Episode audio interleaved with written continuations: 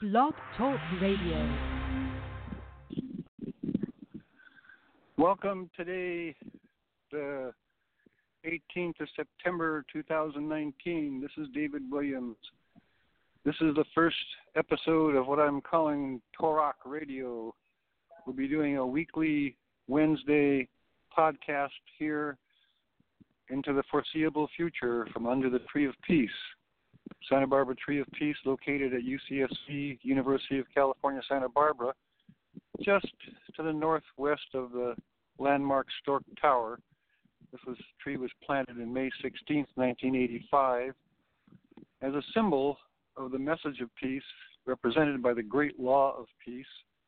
This is a story that Jake Swamp, the Mohawk chief, told told us on the fifth anniversary of the planting in January 1990 when we had a week of events with the Hopi interpreter Thomas Banyacya and Jake Swamp the whole week and uh, various community leaders, Chumash elders taking part. The 20 hour videos were taken by Todd Swan of that week of events, and there's a two hour edit of it on YouTube called the Rainbow Uprising of Consciousness campaign. This idea was uh, the uprise consciousness to a higher level from which we can see the solutions to the problems of today that we can't see with our present level of thinking.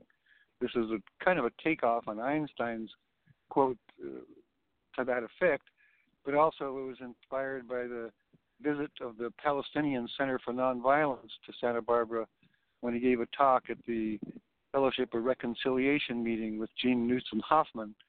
And he was explaining at the time, this was now in 1989, that uh, he was trying to promote the teachings of Mahatma Gandhi and nonviolence, uh, civil disobedience, in order for the Palestinian people to, you know, get some relief from what was going on there and the problems with the Israeli uh, oppression and so forth. And here he had this Palestinian Center for Nonviolence, he was he was explaining to the Fellowship of Reconciliation which is an international group of basically a spinoff of the Quakers, which is uh, all about peace.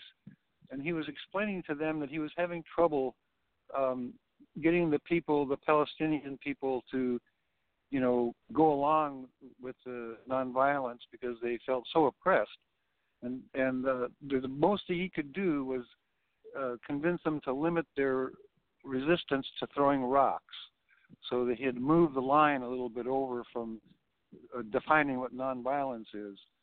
And um, he was explaining in English the they always hear about the Palestinian uprising, and uh, he explained that the term is it's not properly translated as uprising, in the sense of like a Indian uprising and the cowboys and all that kind of thing. But it the word intifada in Arabic it, it's a spiritual dimension. It means an uprising of consciousness to a higher level from which you can see the solutions to the problems of today. So it's a spiritual self purification practice to purify the mind, to elevate the thinking. And so that's where the idea of the, the meaning of this word rainbow uprising came from, is a spiritual practice to uprise our consciousness a higher level from which we can see the solutions to the problems of today that we can't see from our current level of thinking. So that uh, Rainbow Uprising of Consciousness campaign was initiated in 1990 in January. On the uh, occasion, the main reason for the focus was the January 9th, uh, fifth anniversary of the demise of Mahatma Gandhi, the man he called his teacher, his Guruji, Nichidatsu Fujii and uh, Guruji passed away. We call him Guruji because because Gandhi did, and uh, Guruji passed away at the age of 100 years old on January 9th in uh, 1985. No, 19, yeah. So in 1990, uh, I created this week of events around that date, and it was just a few months before the year anniversary of the planting of this tree of peace um, which was, uh, as I say, on May 16, 1985, which I remember because it was the day before my 40th birthday, and my father, who I'm named after, David Crockett Williams, I'm junior, and he was named after his grandfather with the same name, so I'm actually the third. So it's not my fault, but my name is David Crockett Williams. But anyway, my father passed away on my 40th birthday, the day after this tree of peace was planted. So that's why I remember the date clearly. And uh, during that week of events uh, was the welcoming by the Chumash uh, Choice Low, the medicine practitioner, Thomas Banyacya's arrival. Jake Swamp had already come earlier, and uh, at the Los Angeles Nipponzan Myohoji Temple, uh, founded by Nichidatsu, um, we had a welcoming for Jake Swamp, and he talked a little bit about Guruji. That's on the video too. And then um, there was a panel discussion during that week at the Isla Vista Theater um, with, uh, you know, the Hiroshima A bomb survivor that brought the Hiroshima flame that we installed on the Eternal Flame Monument here during that course of the, the final ceremony of that uh, series of, of events that week in January 1990.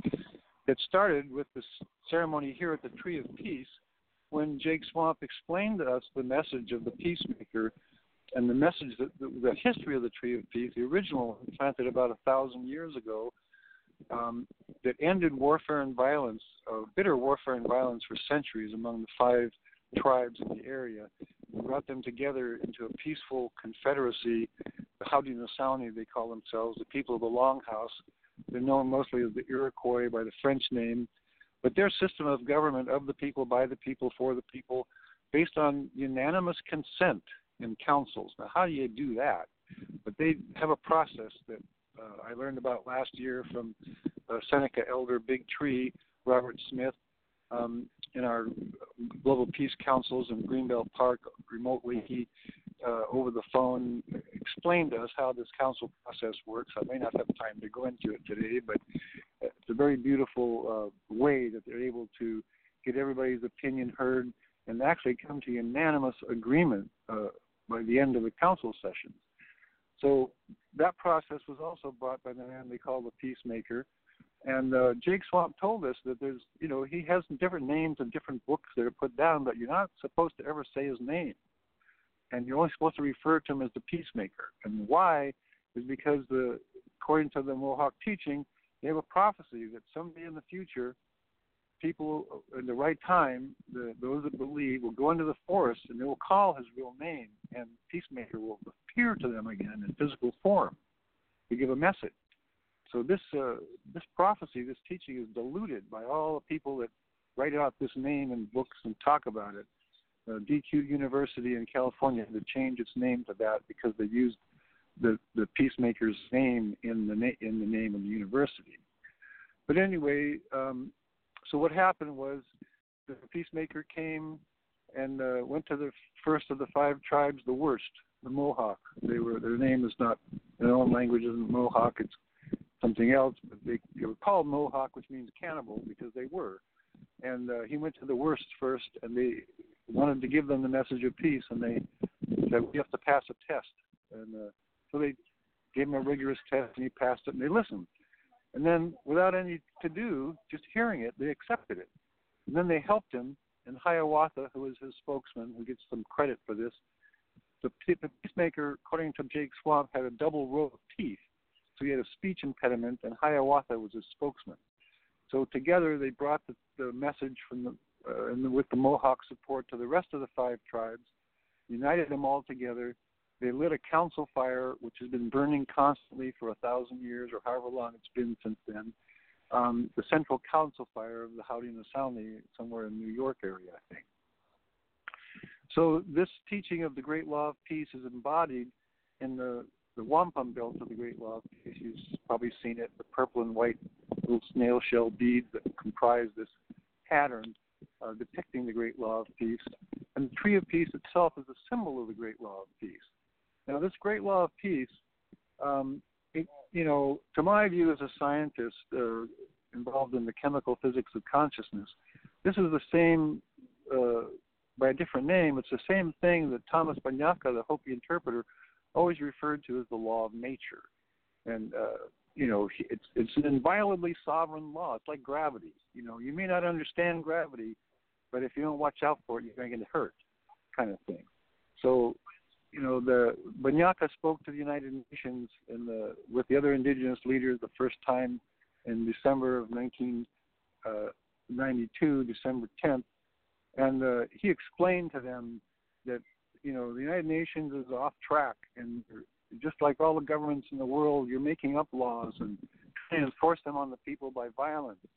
Instead of paying attention to the existence and the reality of this law of nature, this great law of peace, and by respecting it and and uh, counseling in a peaceful frame of mind that you obtain through sacred practice and prayer before meetings, then you can tune in to what the, the great law of peace is all about and how it impacts decisions and how it impacts us in the world. And Banyacya explained to the UN then that if they didn't change their way, if the governments and the people of the world didn't change their way and start respecting this great law of peace, this law of nature, then the mind of man is so in tune with of humankind is so in tune with the natural order that the mind of the humans being out of harmony with the natural order, the natural law, the law of nature, the great law of peace, was actually responsible for many increasing natural disasters. There's going to be more storms, there's going to be more fires, more lightning. Everything that we've seen come true, which they that people think it is the Hopi prophecy, but uh, you know, Thomas Banyacya alone coined the word term Hopi prophecy to try to bring out the message of what, in, more properly into English, is called the Hopi life plan I don't know what it's called in the Hopi language, but this was explained to me in three meetings in depth for over an hour at a time, uh, repetitively by Thomas Banyacya Jr.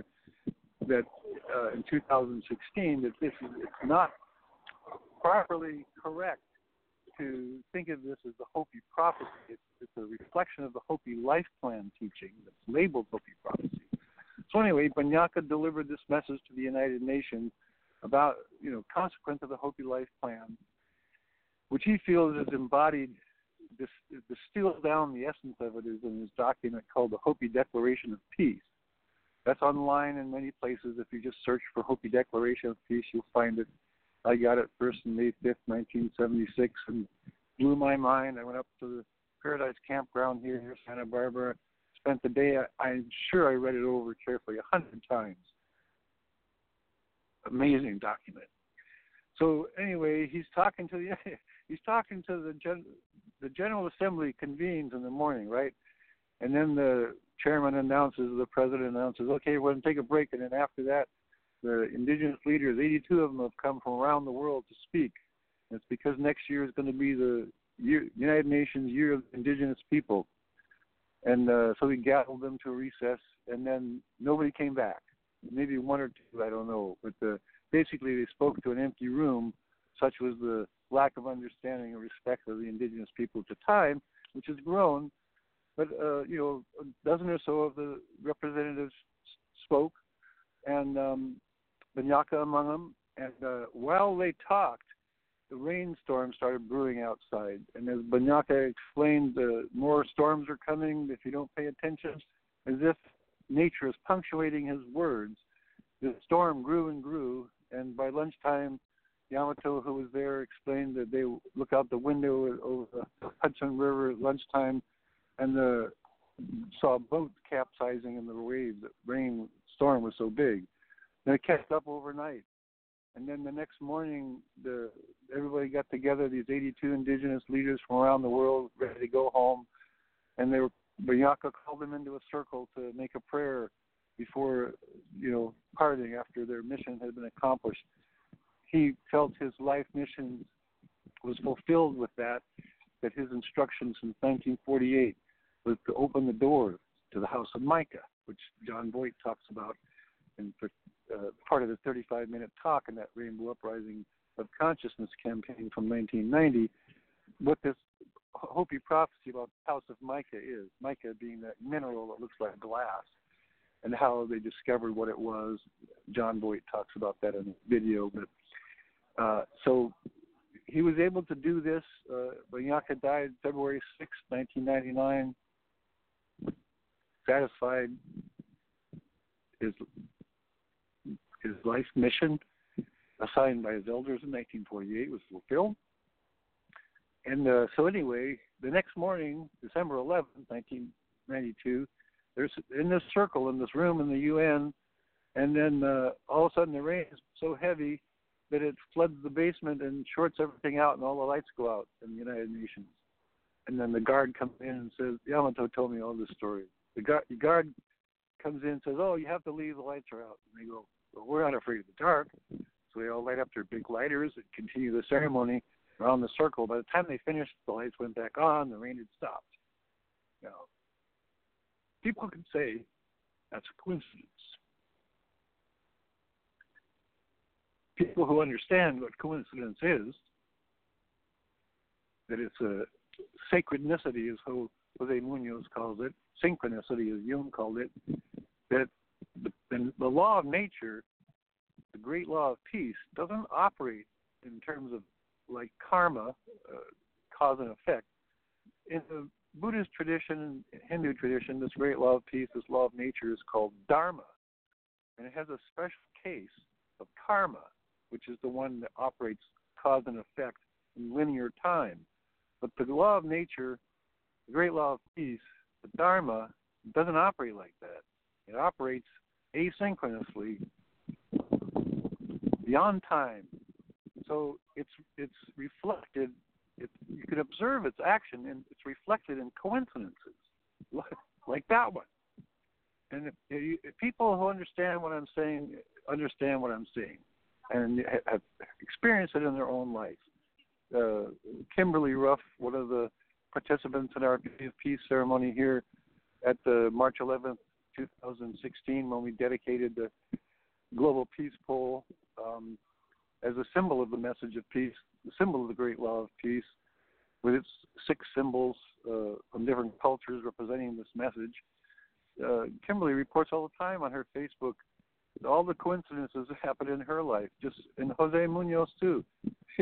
just this morning he posted a, about, about a bus ticket that had the route number 1444 on it, and that reflects back to his mission from the year 1444 when in Guatemala the all the tribes gathered to get their instructions and warnings um, for the coming, you know, what they knew was coming with Columbus and everything. And uh, so at that gathering in 1444, uh, on June 21st, 1444, there was a message delivered by a woman they call the Mayan Jade Princess. And she delivered this message that was reflected on a scroll that when I first met Jose a few years ago in Santa Barbara, he had this rubbing. It looked like a Xerox copy, an eight foot long rubbing, a color copy of a rubbing from some stone carving somewhere. All kinds of those Mayan glyphs on it. And he explained this is the first time in public they're going to release this message about the Jade Princess. And it was because the, this crystal skull they had there called Kamachimi all of a sudden the, a red spot appeared inside of it. They thought it was a spot of blood, and because it, it appeared and was growing, his elders told him it was the time to release this message about the Jade Princess. It called it could be called the Jade Princess prophecy, but what it was is she spoke at this gathering on June 21st, 1444, and I'm sure there's a long message behind it, but the part he released is she was transmitting information back from the year 2024 on Earth. From 2024, the view of the world then was transmitted back in time to this June 21st, 1444 delivery. And the message that we got was that world peace begins in the year 2021. So Jose Munoz, the Mayan day keeper that keeps track of 23 different Mayan calendars every day, um, and the teaching on one important one called the Sixth, Sixth Sun Sacred Calendar. Um, that's for the period of time that began on December 21st, the year tw- uh, 2012. So what everybody, Jose Arguelles had everybody thinking some terrible thing might happen, but it was really just the beginning, the end of one 26,000 year cycle, and the beginning of another 26,000 year cycle. is depicted by this sixth sun sacred calendar. The previous uh, calendar of the previous 26,000 years had 20 archetype symbols, and the new sixth sun calendar has 25 archetype symbols. And uh, Jose has been uh, making these uh, cal- demonstration uh, exhibits of these symbols in a, what he calls a calendar dream catcher. There are different styles, but there's like flags uh, or different representations. Sometimes flags, sometimes a circular wheel, with these different 25 glyphs. Five new ones for this epic started uh, December 21st, 2012. Epic being a EPOC, being a radical change in a period of time, a new era kind of thing. So um, he's been building these Mayan calendar dream catchers, um, and 144 of them build towards his ceremony already set up for December 21st, 2021, to mark the beginning of world peace, according to the message of the Jade Princess delivered June 21st, the year 1444. So all that, what I just explained, is popped out in the coincidence of his post in the middle of the night that I saw this morning on his Facebook page showing his bus ticket for him and his daughter uh, that had them on the bus number 1444. And then uh, he talks about it in terms of time traveling. And uh, so I, I said, well, is that easy? Just get a bus ticket. That's all you need to time travel. But anyway, uh, um, back to the story of the Tree of Peace. And um, okay, so I've covered 21 minutes of this hour. what I intended to do, and what I probably should do before I digress any longer, um, first I want to say a couple of words about the uh, Eternal Flame on campus, and then I'm going to go into um, the scheduling of this. Uh, and I'm the many many labels. Uh, this is the, the the next schedule for the Rainbow Uprising campaign. It's the schedule for the Gandhi 150, the 150th birthday anniversary of Mahatma Gandhi.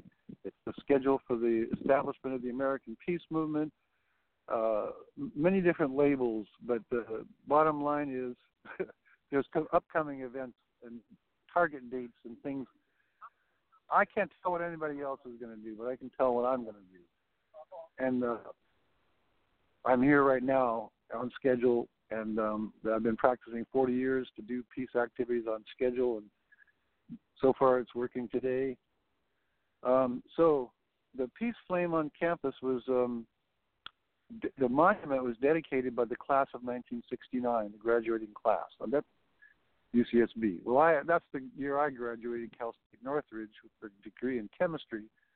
I'd actually finished my chemistry requirements two years earlier. I should have graduated in '67, but I postponed taking a half a unit of PE for two years uh, so I could keep my draft deferment. And then I got married, and then a baby, and other things that kept me out of the war uh, following my the best advice my dad ever gave me was to not go in the military.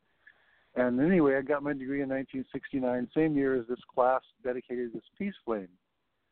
So when I encountered it in 1983, walking onto campus, um, during the time I was uh, uh, doing promotions, uh, having taken on the task of producing the Isla Vista Fall Festival that year for the uh, fall of 1983 when we had our office in the building that's now the Isla Vista Park and Recreation Building, which used to be a gas station, and uh, now it's all fancy fixed up. You never know it was a gas station, but it's the classic example of repurposing fossil fuel places. Uh, would kill the black snake, and we can turn all the gas stations into beautiful buildings like the Vista Park and Recreation District office.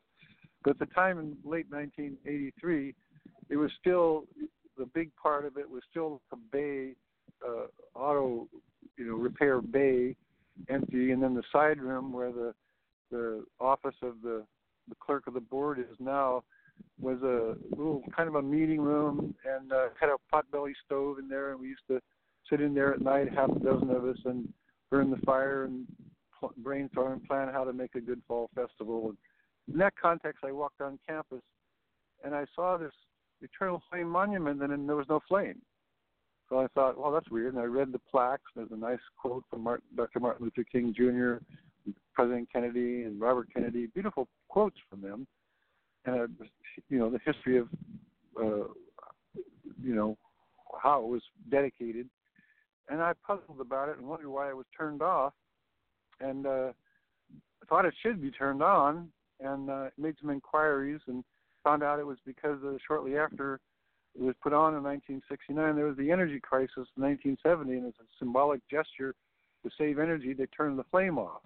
Well, I, that didn't make any sense to me, so I started a campaign, the revival campaign, to get it relit, and that took form over many years. Uh, you know, first Chancellor Huttenback had a ceremony with the Black Student Union and others, and uh, they relit it, and, and the the wind kept blowing it out, so they turned it off again. And then uh, next, uh, the well, the first time I really got involved with it was was still unlit. That's why I say uh, uh, Victor Scott Eagle Lopez came out one time to make a prayer with me, and Winona Rubio, who was our uh, one of our coordinators on the Global Peace Walk '95, to get it relit. And um, so when the city of Santa Barbara declared a sister city relationship with the city of Yalta in the Soviet Union in 1989 thereabouts, uh, the mayor of Yalta was coming to visit. So I proposed Santa Barbara and the mayor of Yalta to jointly relight this peace flame in a ceremony with the chancellor, and so that happened. And then it was relit in uh, by them in a ceremony, and then uh, they put an um, an electric zapper on it uh, to keep the flame going. So every time the wind would blow it out, a few seconds later it would zap and light it up again. Well, you know, that didn't seem quite the best way, so I kept appealing to the existing chancellors to upgrade it. And then um, in 1990, they brought the Hiroshima peace flame from Japan, and so uh, it was jiffied up again, and uh, we had our week of events, and then they installed the Hiroshima peace flame on it. And then that flame was carried in a lantern across country. The Thomas Banyacya did a prayer at the beginning and was able to be at the end of the walk at the United Nations. And the president of the General Assembly came out with his aide with his briefcase handcuffed to his wrist. And the the president of the General Assembly gave a talk to the walkers who carry the Hiroshima peace flame across country, and then Banyacya gave a talk to the walkers. And uh, this flame is on this monument here at UCSB, the only place in the United States where it exists in an outdoor monument. Well, it's symbolic because, of course, since then, during the construction and this and that, it was turned off again. And so one day I came out with the Chumash elder Art Cisneros and uh, Maya Shawgil, who does the water ceremonies here in town, uh, and uh, Marshall Jack, another water ceremony expert, the Paiute medicine. Then uh, came out to do a prayer. The flame is out. And then, oh my goodness! Then I have to appeal to Chancellor Yang once again. So the last time I was there a few days ago, it looks perfect. There's a, they turned up the gas, so it's a bigger flame. There's no more electric zapper. I guess they figured out that if they turn the flame up enough, even though it blackens the monument, that it, it keeps going. So symbolically, the all these flames, the American Soviet peace flame, the Hiroshima peace flame, all still burn. And everywhere in the world where a flame burns, symbolically that prayer is all there. But the next time, uh, to the Iroquois people, the Haudenosaunee people, some years back, took a light from that sacred council fire that's been going for a thousand years, and they ran that light in a in a fixture all the way across the United States to the Chumash people, and the Chumash have a distinct, um, unique role as they all do in the culture of the indigenous peoples of this continent, because they're the keepers of the Western Gate. This is what they call the Point Conception area in California, where the there's that kind of elbow in the, in the shape of California, where the northern currents, the cold currents, come down from the north, and then the warm currents from the south come up, and they meet at Point Conception, which is a very turbulent sea.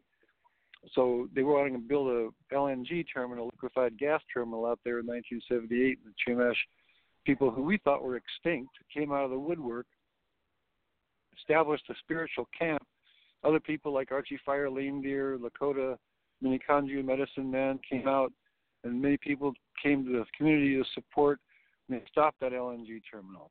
Well, that was to protect the Point Conception, their sacred land, because that's where they believe that the spirits enter and leave the bodies of the people when they when they're born and when they die.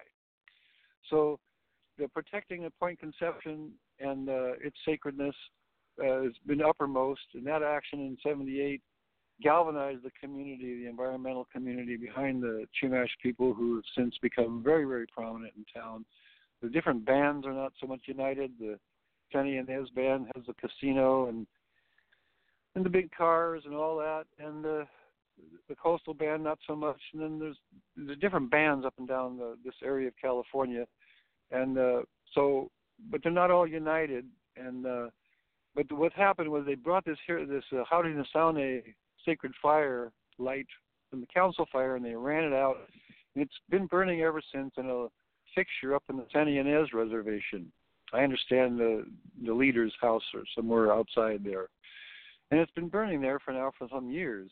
So my next uh, proposal in the line of all these ceremonies is someday um, to have an event where that uh, a light from that flame is run down to Santa Barbara to this university and when that eternal flame monument is finally foolproof, not flameproof, but windproof, then the so it can be really assured that it won't go out, then to have a ceremony to install that flame on this monument.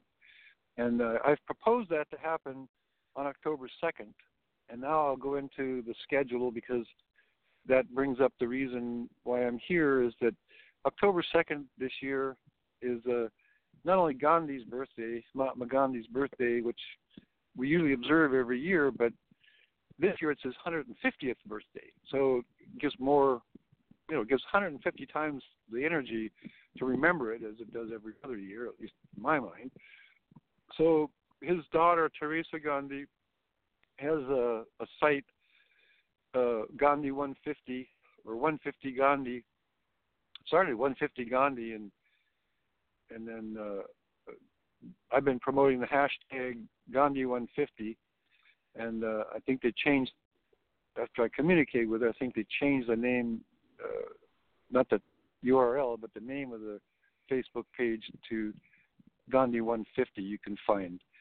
Um, but anyway, that's being promoted all around the world for people October 2nd. Whatever you do, remember Mahatma Gandhi on his birthday, 150th birthday, and his teaching of not only teaching of nonviolence, but the first ever historical example of nonviolent spiritual political revolution that overthrew the most powerful military force in the world at the time without firing a shot by spiritual practice.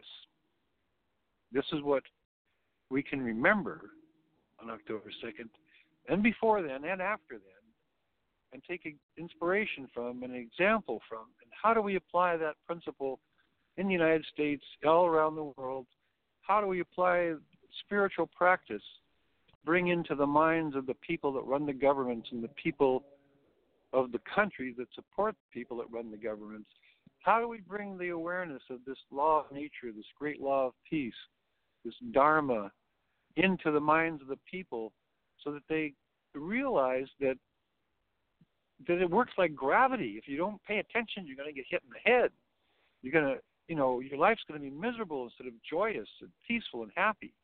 How do we get that understanding into the minds of the people, uprise the consciousness, correct the consciousness, correct the minds of the people, to correct the mind of science, which is my area of interest, because it's confused by Heisenberg's uncertainty principle which all quantum physics, everything called quantum, this and that, is all based on Heisenberg's uncertainty principle, which has been extrapolated beyond its reasonable uh, application realm to, to all scientists accept that the truth is not an absolute thing.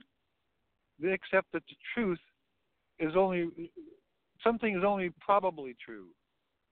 Higher and higher probabilities that something is true is all science these days will will get. And that's not Einstein's view.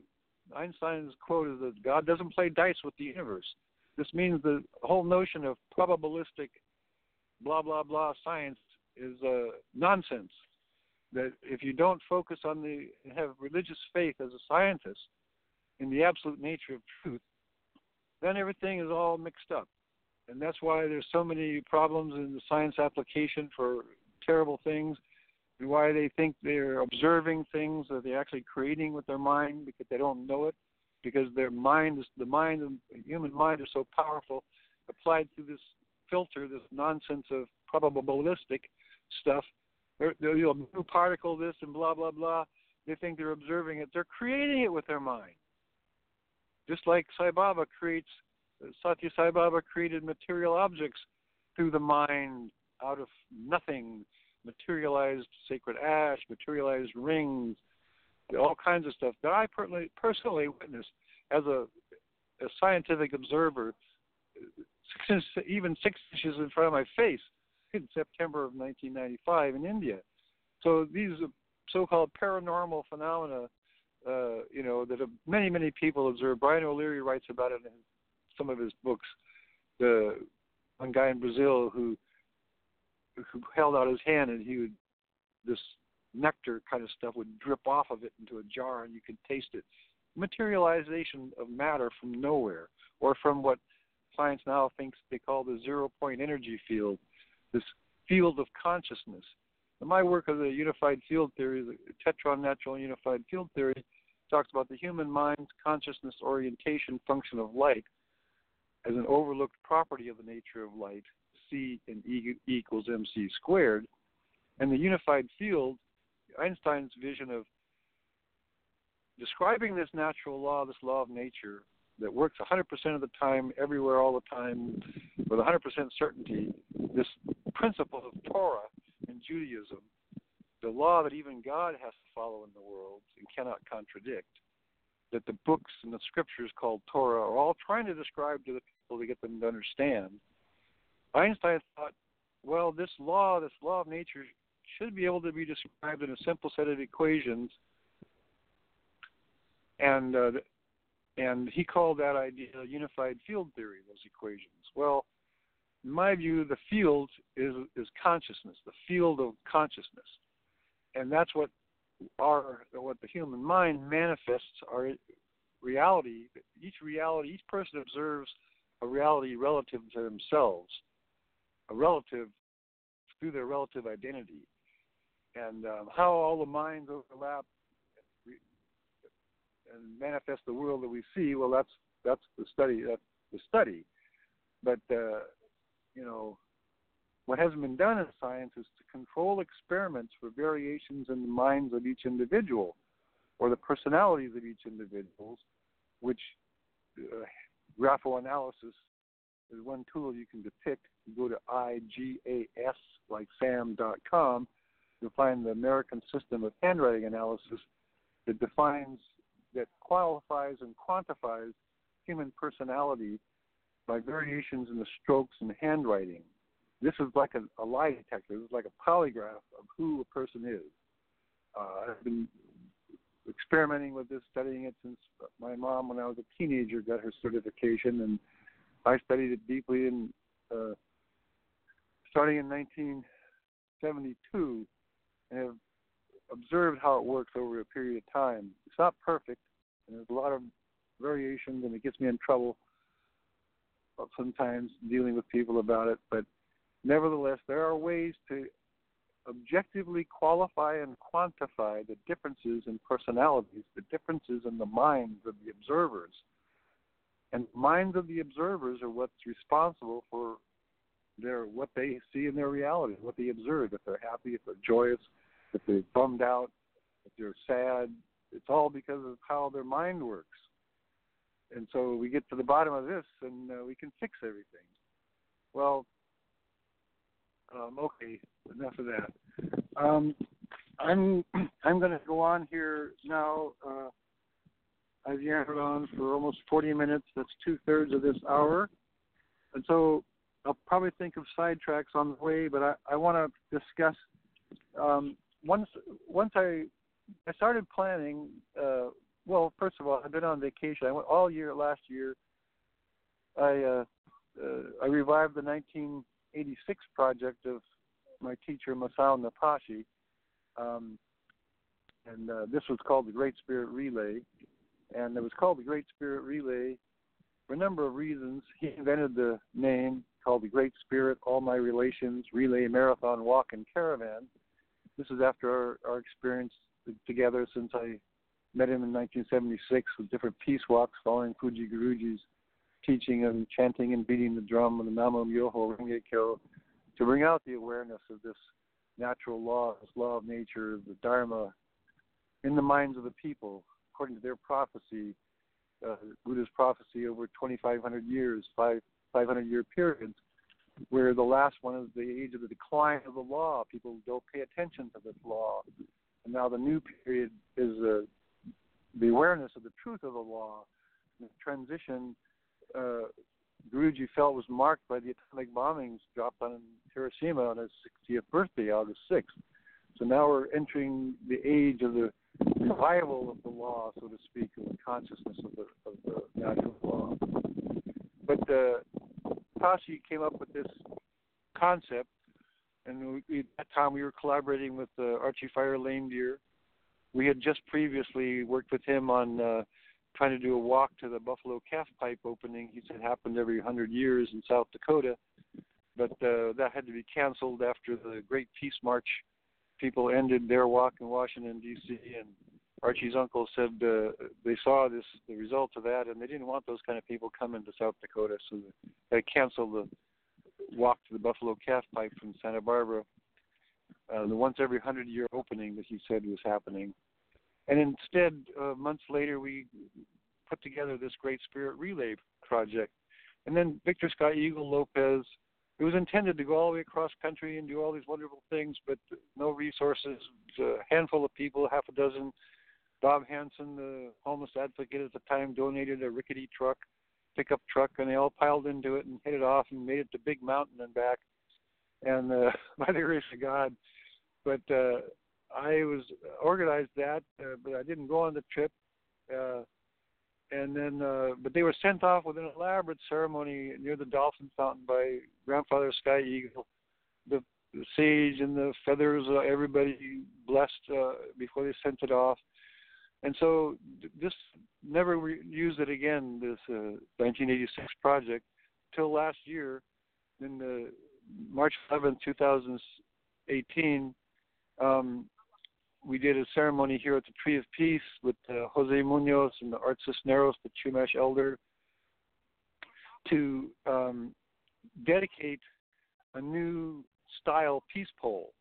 Now, the peace pole comes from a 2,200 year old tradition in India. And uh, this is during this is another example like the Haudenosaunee or the Iroquois setup, where or history, where warring nations bitter warfare for centuries, stopped, united, and created a peaceful confederacy that lasted a long time until the European invasion disturbed it. Grew to, according to Banyacya, grew to over 100 nations throughout the eastern U.S. and Canada, all harmoniously living in peace.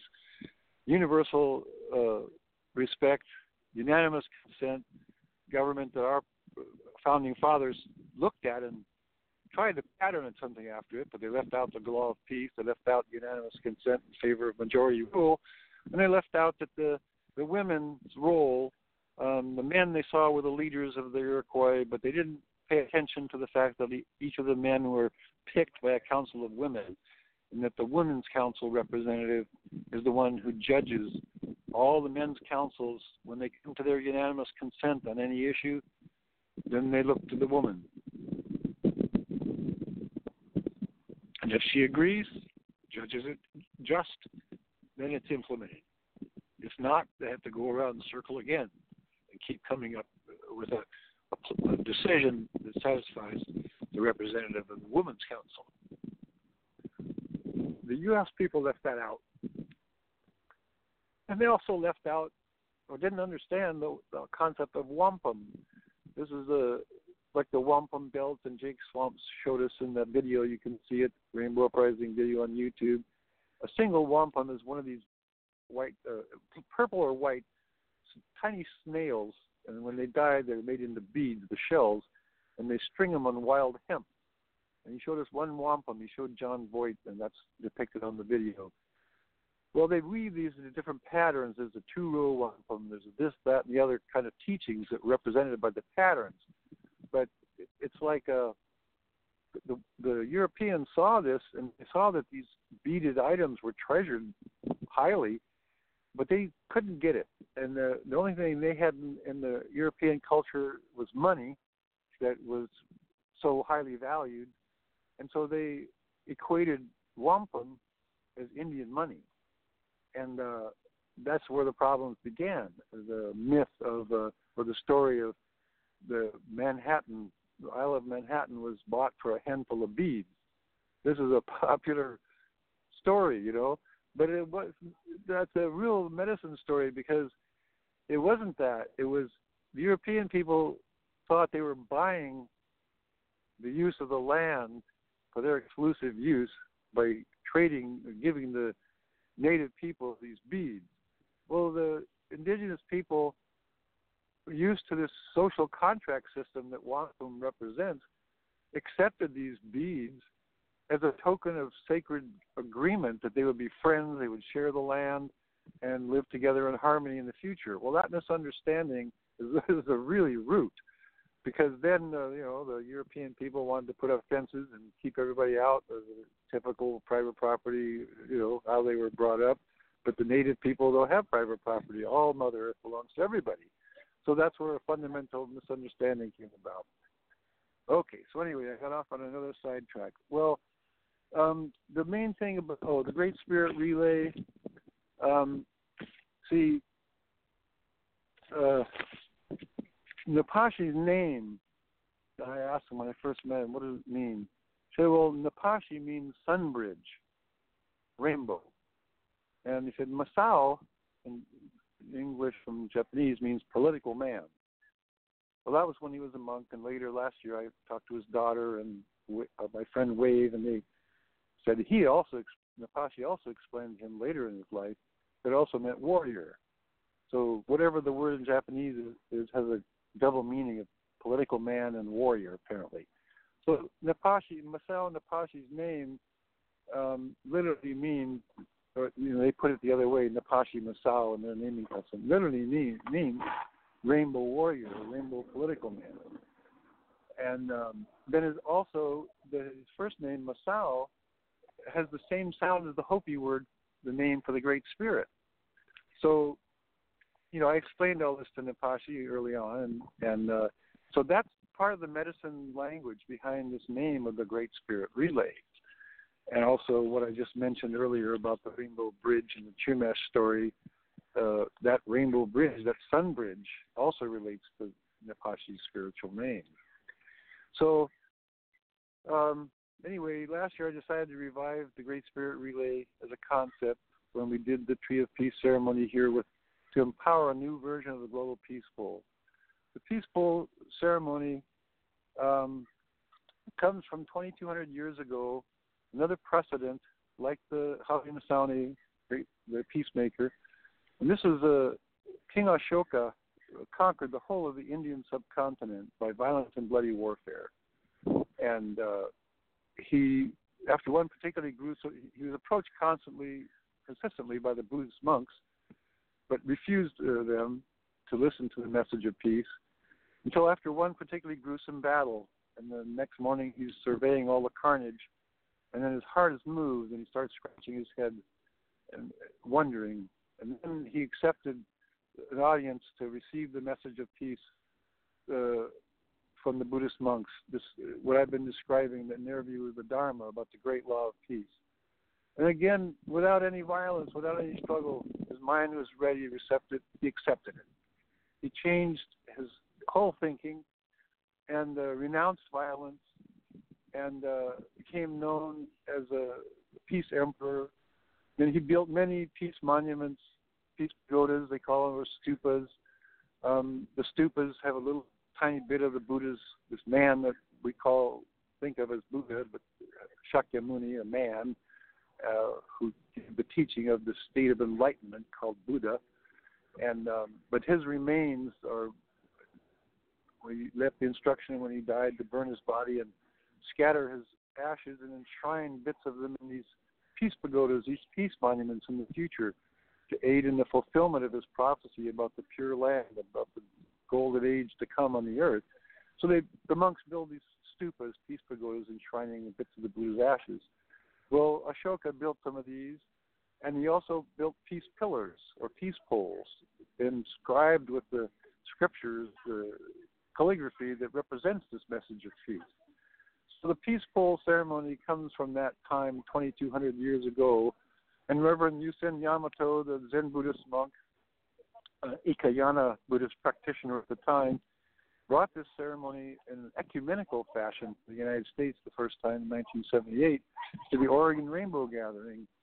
And by ecumenical, I mean that uh, up until then, the peace poles that I'd seen um, simply had the Namo Myoho Renge Kyo calligraphy on it, representing this message of peace from the Buddhist tradition.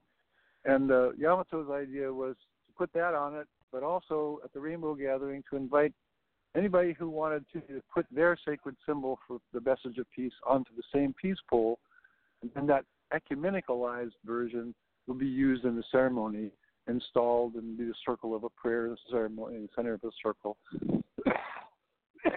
so forth. Well, that was carried up over the years, and I couldn't. I helped in the first couple of years, and then the 1980 he couldn't come to the Rainbow Gathering because he was doing the Long Walk for Survival, coordinating it across country. So I went to the Virginia, West Virginia gathering, tried to get the peace pole ceremony. Nobody was interested. Couldn't find a log. I didn't know to cut a live log or a dead one.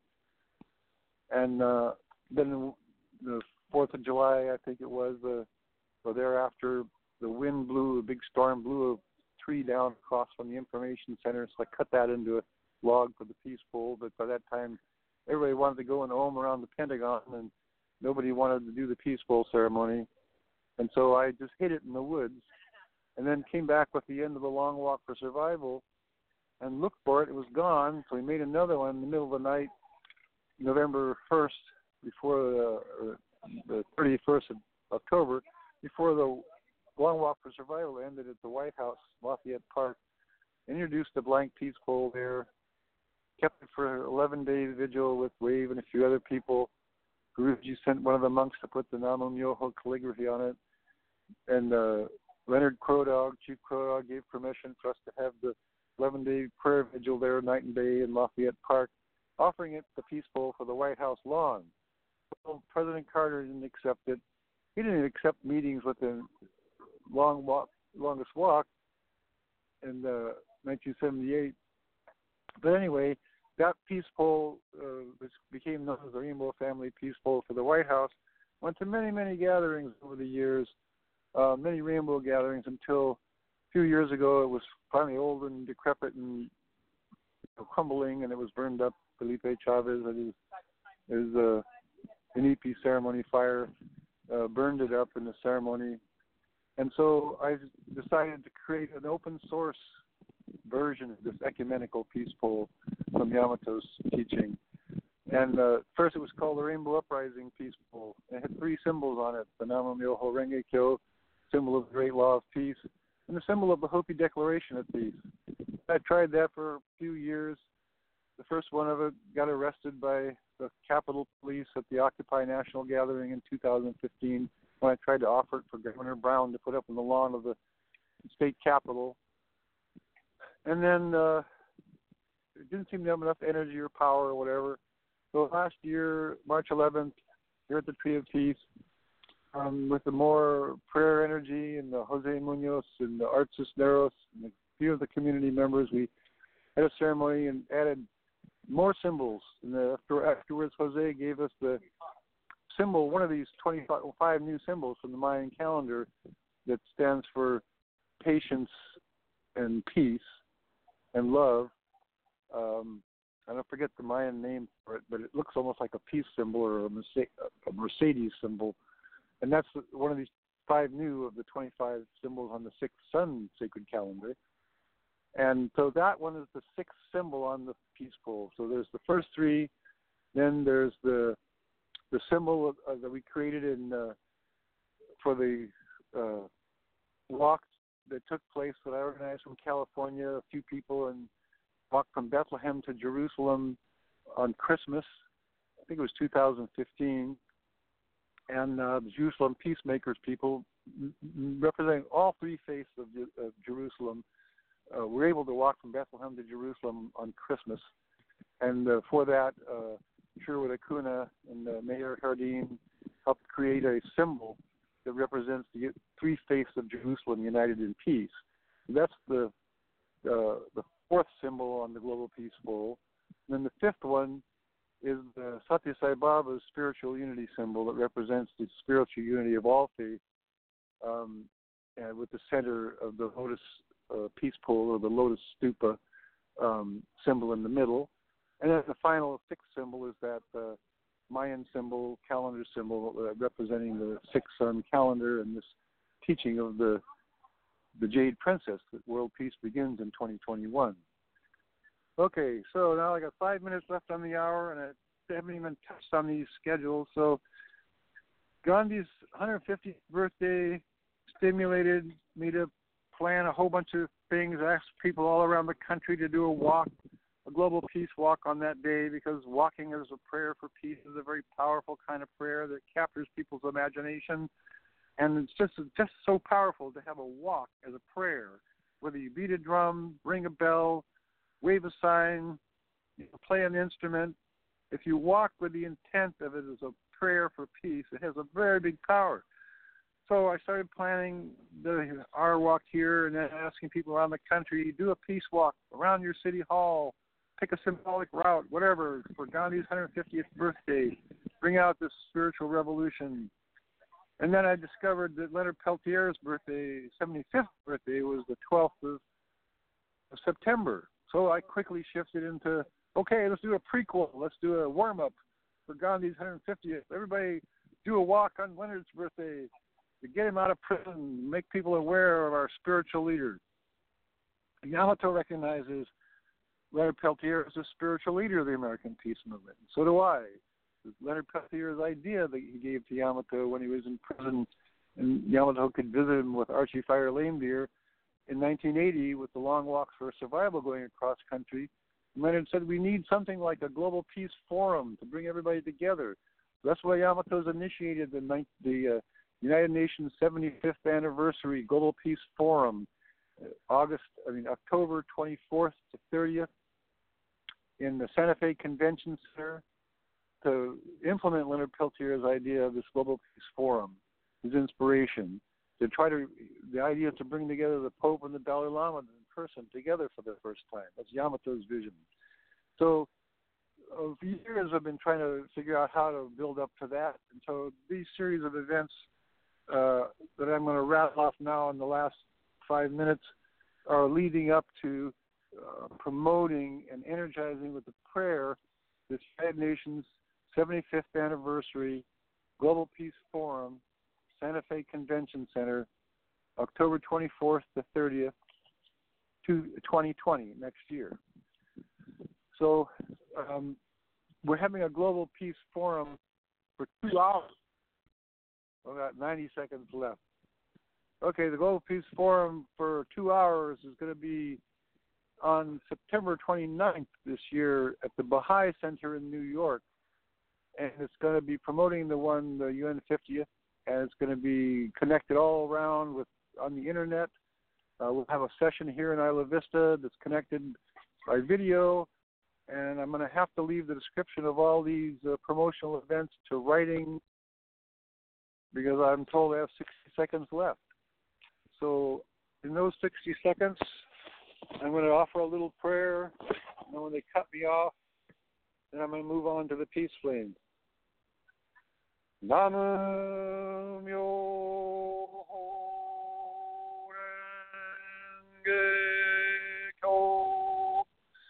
Namam yo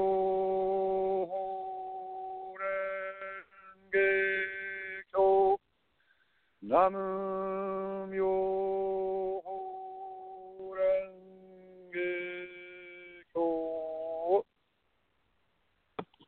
ilaha illallah.